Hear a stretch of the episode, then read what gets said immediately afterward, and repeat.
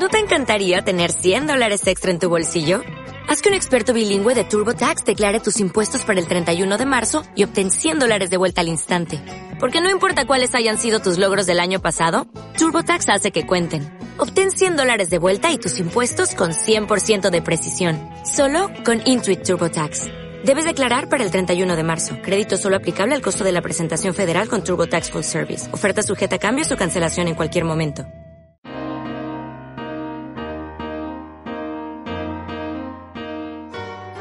Esto es Cuentos 40, porque todos tenemos algo que contar.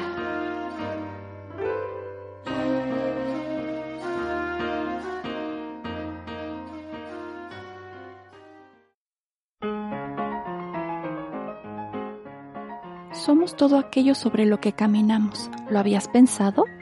Estamos hechos de un sinfín de aventuras diarias en nuestro andar desde el pasto verde o la arena de la playa que toca nuestros pies, hasta la goma de mascar que se pega en el zapato chiclosa y caliente después de pasar horas bajo el sol en el asfalto. Roberto San Juan era sereno y tranquilo como la noche en el bosque lleno de luciérnagas, en donde no se escucha un ruido al oscurecer, pero que se llena de luz a pesar de la espesa negrura. Su andar era descansado, imperturbable. Jamás caminaba deprisa porque medía con perfección el tiempo. Nadie sabía cómo lo conseguía, tal vez adivinaba los contratiempos que se presentarían y siempre salía con el tiempo cronometrado para no correr entre las calles. Tito, como lo llamaban, había recorrido gran parte de la Ciudad de México a pie. Sus años y sus ganas de caminar parecían no terminar. Decía que quería dejar sus pasos grabados en la ciudad, no dejar una calle libre de él y de las suelas de sus zapatos era capaz de medir las distancias en pasos, y así es como indicaba referencias cuando le solicitaban una dirección. A 200 pasos, a 130 pasos, no más de 300 pasos. Cuando Roberto era niño, admiraba la gran colección de zapatos de su mamá. Era una cantidad considerable la que tenía en aquel cuarto exclusivo para sus tesoros más preciados. Su madre, una mujer con una habilidad increíble para encontrar zapatos bellísimos, tuvo la suerte de viajar por todo el mundo y lo único que compraba como souvenir de sus innumerables travesías era calzado. Su padre era un destacado abogado que también compartía la afición por el calzado de buen gusto y fue muy enfático al decirle a Tito que si algo debía llevar siempre impecable eran los zapatos, que ellos decían todo de ti, el cuidado que les dabas no solo expresaba quién eras por fuera, sino decía aún más quién eras por dentro. Si una persona llevaba zapatos sucios, no solo era sucia, seguro era perezosa, irresponsable y desinteresada por la vida. Tito quedó muy impresionado con esas palabras. Su vida y los zapatos siempre estuvieron relacionados como un tejido de una misma madeja, no solo porque desde pequeño llevó zapatos en los pies, sino que su abuelo materno era un gran zapatero. Quizá por eso su mamá se convertía en una amante apasionada cuando de buscar zapatos se trataba. Durante las vacaciones de verano y de invierno, Tito pasaba largas horas al lado de su abuelo escuchando las aventuras que lo llevaron a los confines del mundo y en donde habría aprendido el oficio de hacer zapatos. Con gran asombro, Tito repasaba los secretos que el abuelo le confiaba para tratar la piel, la tela, la lona, el nylon y otros materiales sintéticos. Apuntaba en una libreta lo relacionado con la forma de los zapatos para hombre y para mujer, las técnicas del diseño y sobre todo la importancia que tiene llevar un buen calzado a la medida. Según el abuelo, en los zapatos no solo dejamos los pies, en ellos van las esperanzas, como en aquellos zapatos que llevan las novias en su boda o también se dejan los kilómetros recorridos en un viaje interminable con los tenis más gastados del mundo. O quizá se acumulan las intranquilidades cuando los mismos zapatos te han acompañado en noches sin dormir dentro de un hospital esperando que un ser amado mejore. ¿Qué contarían de ti todos los zapatos que has llevado puestos? Ellos sabrían mejor que nadie con qué angustia corriste al enterarte de una pésima noticia o lo pesados que fueron tus pasos al regresar a casa el día que te despidieron del trabajo y no tenías idea de qué forma explicarle a tu familia que no tendrías para pagar la renta.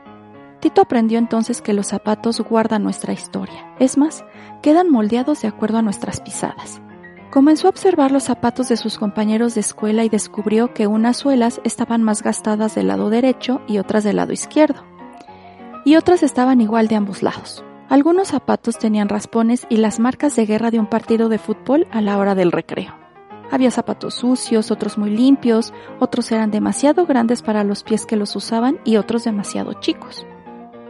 Al terminar el bachillerato, Tito debía dar una respuesta a su padre sobre la carrera universitaria que estudiaría, pero desde niño supo que no cursaría la universidad. Solo dejó pasar el tiempo para anunciar su decisión porque de antemano visualizaba el problemón en que se iba a meter. Efectivamente, cuando le comentó a su padre que sería zapatero como su abuelo y no abogado como él, por poco le da un infarto al señor que se lanzó hacia su hijo, zarandeándolo de tal forma que casi le saca los sesos por la tremenda sacudida. La madre tuvo que intervenir y trató de calmar los ánimos. El padre de Tito cumplió su promesa de no apoyar a su hijo si no era capaz de darle la satisfacción de ser un abogado, pero Tito no cedió.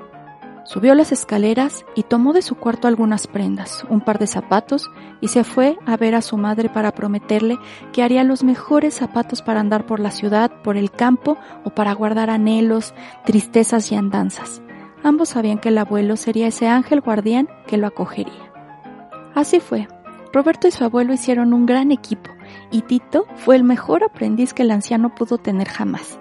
Practicaba, estudiaba con gusto y entusiasmo absorbió todos los conocimientos de su abuelo y dibujó, cortó, pegó, surció e imaginó los más hermosos zapatos para niños latosos, mujeres decepcionadas y enamoradas, hombres ambiciosos y también para los soñadores. Fue así que Tito comenzó con su brillante carrera de zapatero al igual que su madre viajó por el mundo para conocer otros caminos al andar, para pisar nuevas historias, para entender lo que cargan otros zapatos cuando se camina bajo los cerezos de Japón o sobre las calles de Praga, o para descubrir que hay días que simplemente no es necesario calzar los pies. Eran los años 60 cuando Tito comenzó a tomar medidas de todos los pies que se lo pedían. Visitaba hospitales, oficinas de gobierno, escuelas, casas particulares, oficinas privadas, mercados locales y hasta en parques tenía citas con sus consumidores. Llegaba siempre con una libretita en donde anotaba el nombre del cliente y las medidas de los pies. También cargaba con un bloc de hojas blancas en donde realizaba bocetos, y no podía faltar su sonrisa serena y una paciencia única para escuchar la historia que esos zapatos iban a guardar. Era famoso por hacer zapatos a la medida para cualquier ocasión, gusto y capricho. Para él no existía el zapato imposible. Roberto dejaba parte de sí mismo en cada par de zapatos que hacía todo su amor y sus sentimientos se volcaban en el diseño de eso que almacenaría los secretos de quien los llevara puestos. Era tan feliz al hacerlos que olvidaba cada día más el desprecio de su padre, el abandono en que lo tuvo y la indiferencia en que vivió solo por seguir los pasos de su amado abuelo. Pasaron los años, el abuelo murió y la fama de Tito el zapatero se fue hasta las nubes. Llegó el día en que apareció su madre en la puerta del taller.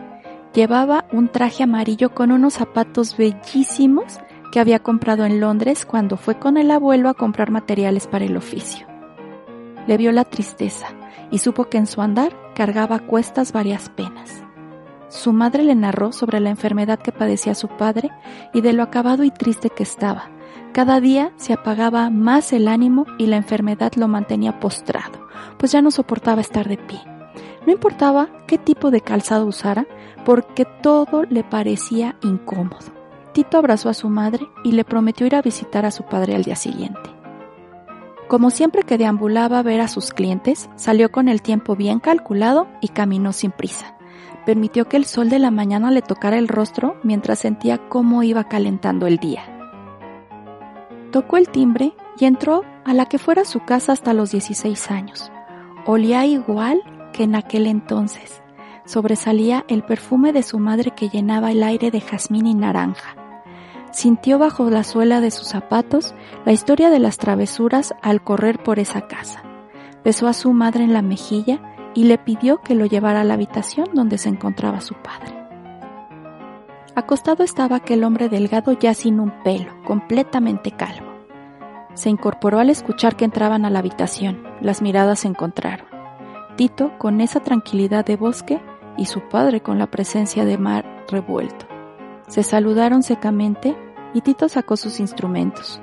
Tomó las medidas de aquellos pies que cargaban un montón de tonterías, rencores y voluntades absurdas. Bocetó las mejores zapatillas de descanso que pudo imaginar para un brillante abogado que se quedó sin un hijo. Le mostró los diseños y su padre seleccionó uno de ellos. Tito le indicó, con su paciencia de bendito, que a más tardar en tres días tendría en sus pies el calzado más especial que habría hecho jamás.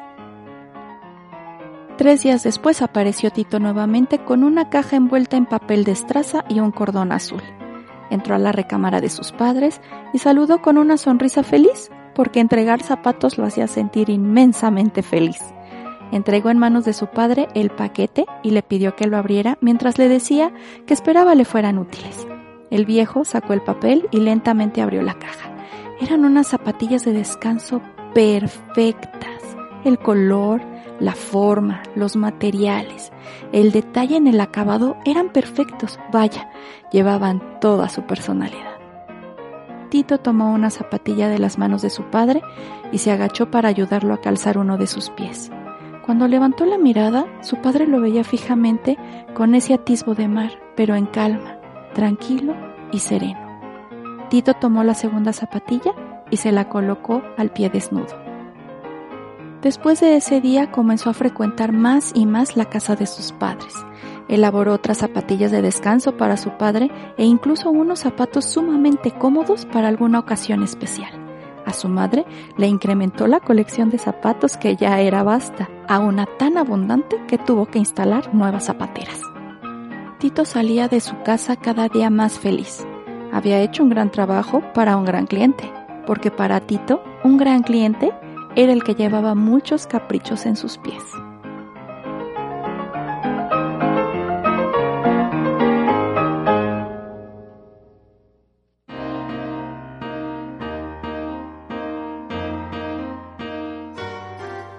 Esto fue Cuentos 40. Nos leemos pronto.